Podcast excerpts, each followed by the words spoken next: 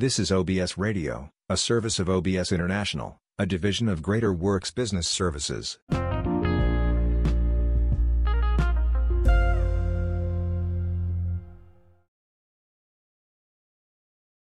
Does the Lord Jesus command us to hate? The simple answer to that would be in that text, Luke 14, yes. That comes as such a shock, doesn't it? Uh, can we ever hate? Uh, modern Christianity has taught the world and told the world that hatred is never right. But the Bible doesn't say that. Now, the passion that we associate with personal hatred and vengeance, that is not right.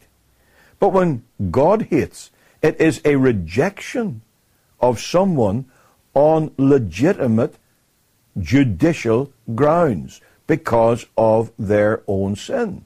When God hates, it is because he is in his holiness rejecting the unholiness of the sinner.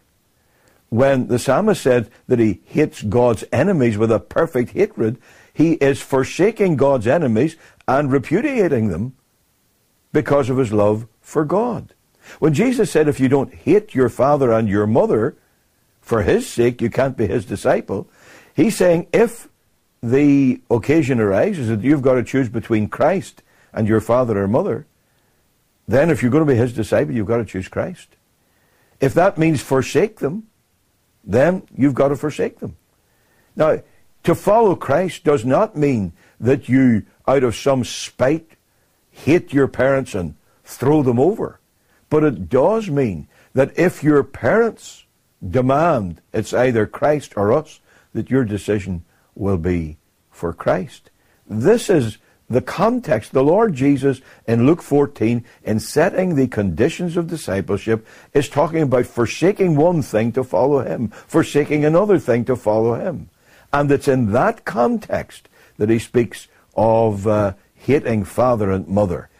It is losing them to gain Christ. Now, wise parents will certainly not put their children in that position.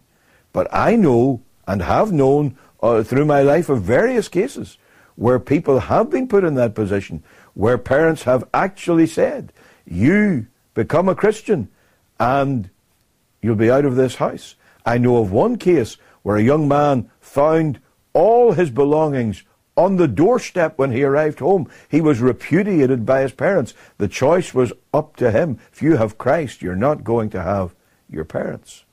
In that situation, Jesus says, if you're going to be my disciple, you choose me above everybody else. That's the force of Christ's command. It is not a call to indulge in personal spite, personal animosity, or to seek uh, out of some personal passion to execute vengeance on our parents or anybody else. That is always wrong.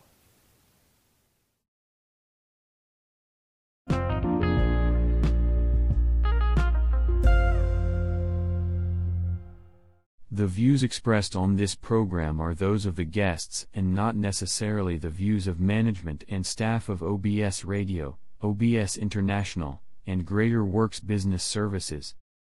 Guests who appear on this podcast are not required to pay a fee and is made possible by radioguestlist.com.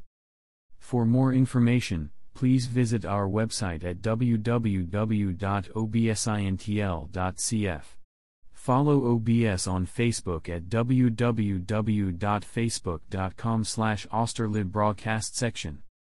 If you want to contribute financially to help us continue broadcasting, please go to paypal.me.obsintl. Thanks for tuning in. We will see you next time. This is OBS Radio, a service of OBS International, a division of Greater Works Business Services.